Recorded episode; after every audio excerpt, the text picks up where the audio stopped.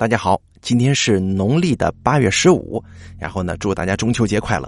嗯，希望大家呢能够多多的陪伴家人啊，然后呢，呃，再也不要忘记收听咱们的故事，好吗？今天这个因为是中秋节的关系啊，咱们就不讲一些悬疑类的，或者说这妖魔鬼怪的色彩比较浓郁的故事。就当这个茶余饭后啊消遣的这么一个故事来听一听。今天呢，我给大家准备了两个，都是来自于同一个作者。这个作者呢叫做 K L G G 啊，他呢是这个写的是他姥姥的故事，比较具有真实性啊。写了两个，然后呢，咱分开给大家做一做。咱们先说第一个，就说我姥姥啊喜欢给我讲故事。从我记事的时候起呢，这鬼怪呀、神仙呢，以及民间故事，也不知道给我讲了多少了。他最喜欢给我讲的是他老家，还有老太爷的故事。那个时候的姥姥七八岁，这三峡大坝还没有开始修建，姥姥也没有搬迁到现在住的地方，一家人呢住在大坝的水流下方不远处，没有拆迁的那儿啊。有一个叫平口村的地方，这里边住着大概有两百口子人，村子四面环山，山里茂密。不过很少有人独自去山里，因为林子太深，蛇虫又多，而且呢还天养了不少的豺狼，也就是野生的。有时候碰到了雨水季节，这出行的动物变少，这豺狼觅食有限，就会跑到村子里边叼小孩啊。这大人生的孩子，那个时候生的多呀，也没什么计划生育，有的根本呢就照顾不过来，这孩子被狼给叼走的事儿经常发生。太老爷怕姥姥他们几个孩子啊，要不小心跑出去坏事，就把自己家的房子做了一圈人高的竹子篱笆给围上了，吃饭睡觉就都在这里头。有一阵子天气干热无雨。这山中的狼没有出来活动的踪迹，这大人们呢都放松了一口气了，这孩子呢也就逐渐放松警惕，没看得这么严了。哪晓得呀？有一天半夜的时候，叫嚷声跟哭声骤起，这村口灯火通明，不知是谁说孩子丢了。那天是村长家里有事儿不少人都聚在村长家的堂屋里。这村长媳妇儿在厨房煮了一锅豆荚，本来是叫家里的老二把它端出去分给大家吃的。叫了半天没有孩子应声，这村长媳妇儿一下子就慌了。大家在屋前屋后找了个遍，都没发现孩子。再想想啊，大概也能明白，这孩子应该是被狼给叼走了。大家就商议呀，一起上山去找孩子吧。毕竟孩子刚刚还在身边，如果被狼叼走了的话，这狼啊估计还没下口呢。只要把这狼给追着，给他惊着了，他松了口，说不定这孩子还有一线生机呢。众人纷纷拿着火把就上山了，山这头跟山那头一时之间呢是满山的火光。太老爷听上门报消息的人说了大概的事情经过之后，也拿着火把一起跟着上山去找孩子了。据说是整整找了一晚上啊，这早些时候还能听到孩子在山里头哭着叫娘的声音。到后头啊，就越来越弱了，干脆就没了声音。眼见着天也快亮了，村长知道希望渺茫。忍着丧子之痛，就把大家遣散回家了。而村长的媳妇呢，一把鼻涕一把泪的坐在屋门口嚎啕大哭啊。太老爷拖着疲惫的身子往家走，走在篱笆外面的时候，他看着自己家堂屋的门呢，就这么开着，隐约看见凉席旁边蹲着一大坨黑色的东西，摇摇晃晃的。走近一看，哟，老太爷这脑门子那汗水呲溜一声就淌下来了。那一大坨黑黑的，是一只成年豺狼，正在伸出舌头舔太姥姥的脖子呢。那摇摇晃晃的玩意儿，就是他那大尾巴。老太爷闷哼一声，抄起手边的大铁锹就冲进了屋里。那豺狼一惊，向旁边一跳，龇牙咧嘴的跟太老爷针锋相对，这嘴边还叼了一块皮肉呢。太姥姥这个时候被惊醒了，只觉得脖子那异常的黏腻，用手去摸，蹭了一手血，当时竟然惊得呆住了，也不喊也不叫，也说不出话来。那豺狼见势不对，一跃就出了堂屋。太老爷也不追，咣当一声把门关上，直接去鸡笼里抓了一只公鸡，拧断脖子，扯下来一块鸡皮，啪的一下子就搭在太姥姥的脖子上了。太姥姥跟其他孩子当时吓得躲在一边，好半天才哇哇的哭出声来。听姥姥讲，他们当时是吓傻了。知道这一觉吵醒之后，就看到太老爷拿着铁锹跟这个大豺狼在对峙着。后来太老爷回忆，当时他出门的时候急了点没关篱笆门。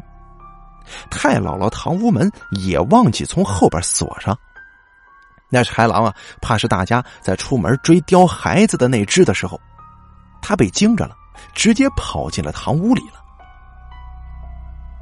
好在太老爷回家及时啊，不然太姥姥的命就保不住了。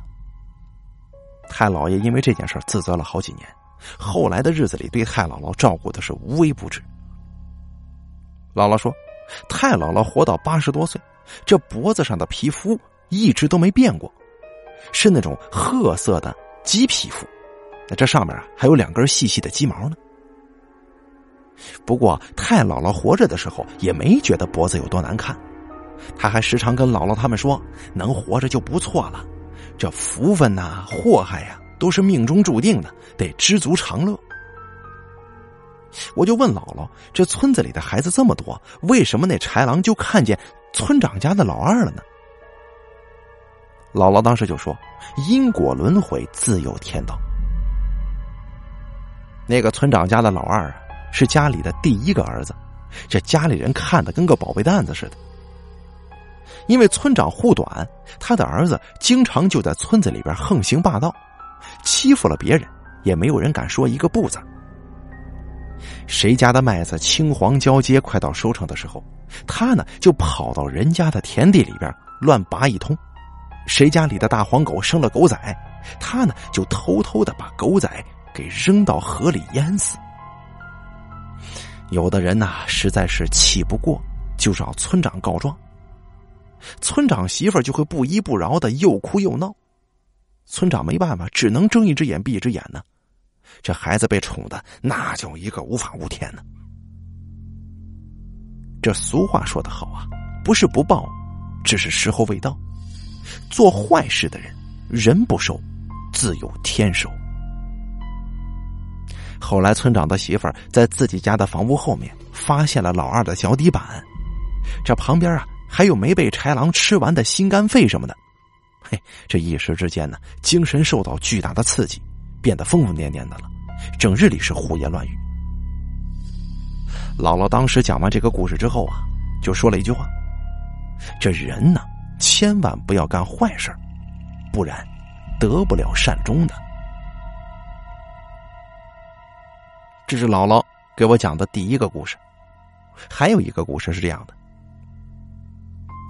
姥姥以前一家住的村子，在现在葛洲大坝的下游，四面环山，这山脚根下边都是村民们种的各种菜地。太姥姥经常会带着姥姥跟家里的那些大点的孩子到菜地里去拔草啊、锄地呀、干些农活。那个时候林子很深。有豺狼出没，这边咱们前头也说了，怕有狼下来叼孩子，所以说去园子的时候呢，太姥姥都会带着一把大长刀放在身后。姥姥当时啊已经是十一二岁了，身高跟太姥姥差不多，就算是真的有豺狼来了，也未必叼得动。所以太姥姥拿的刀呢，只是起一个什么呢？威慑作用。并没有想到真的会跟着狼对上。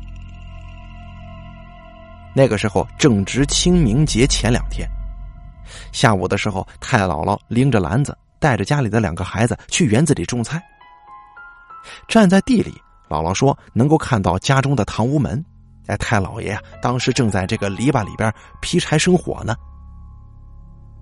到了黄昏忙完的时候，太姥姥垂着腰，叫姥姥牵着姐姐的手，准备回家。就在这个时候，只见太姥爷从家里的门口拎着一把斧子，就往这边的山脚冲过来了。他一边跑一边还扯着嗓子喊：“翠儿啊，翠儿啊，娃子后边山上来狼了！”这话音刚落。只听园子后面的山坡上有什么东西在撞击树木，发出那种咣当咣当的声响。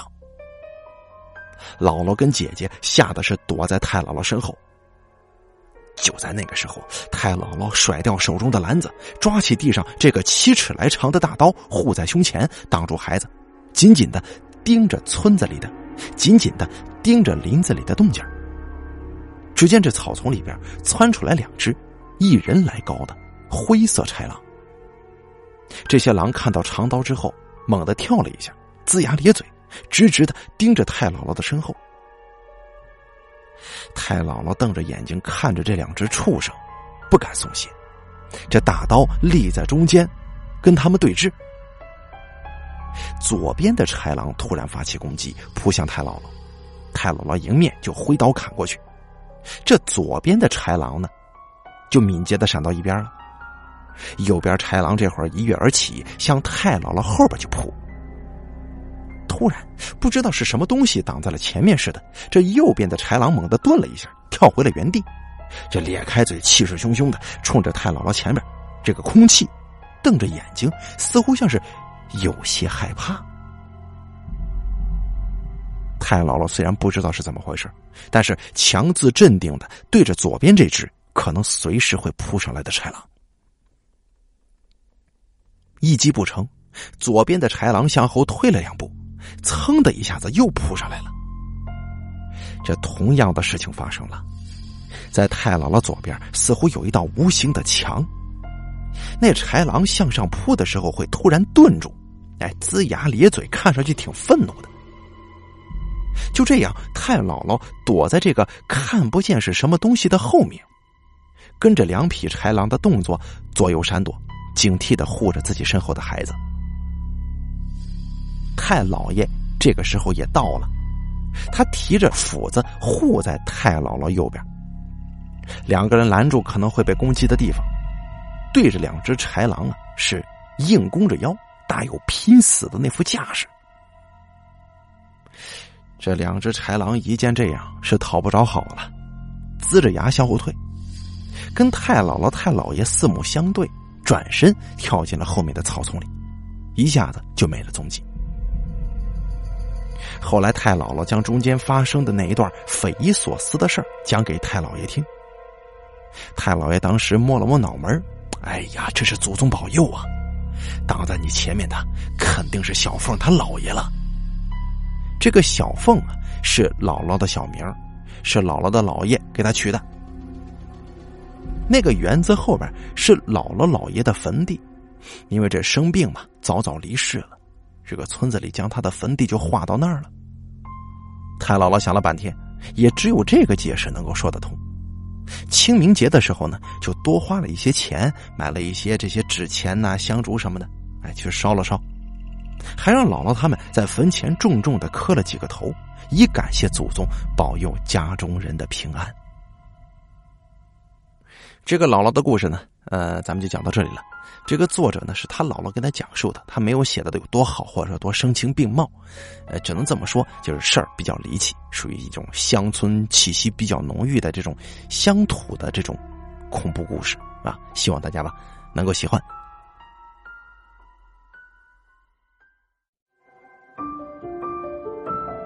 本期故事演播完毕，想要了解大凯更多的精彩内容，敬请关注。微信公众账号“大凯说”，感谢您的收听。